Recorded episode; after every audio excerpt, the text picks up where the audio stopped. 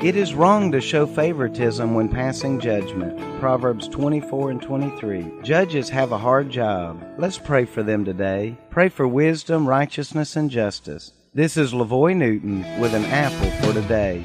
A judge who says to the wicked, You are innocent, will be cursed by many people, but it will go well for those who convict the guilty. Rich blessings will be showered on them. Proverbs 24, verses 23 through 25. A justice system is only as good as the judges in a land that uphold the law. A society depends upon these judges to be just and fair in all their dealings. If they do not, it skews and perverts the land. Let's pray for the judges in our land today. Father God, we ask you for wisdom, righteousness, and justice for our judges today. An Apple for Today is a daily word of encouragement by pastor and author Lavoy Newton.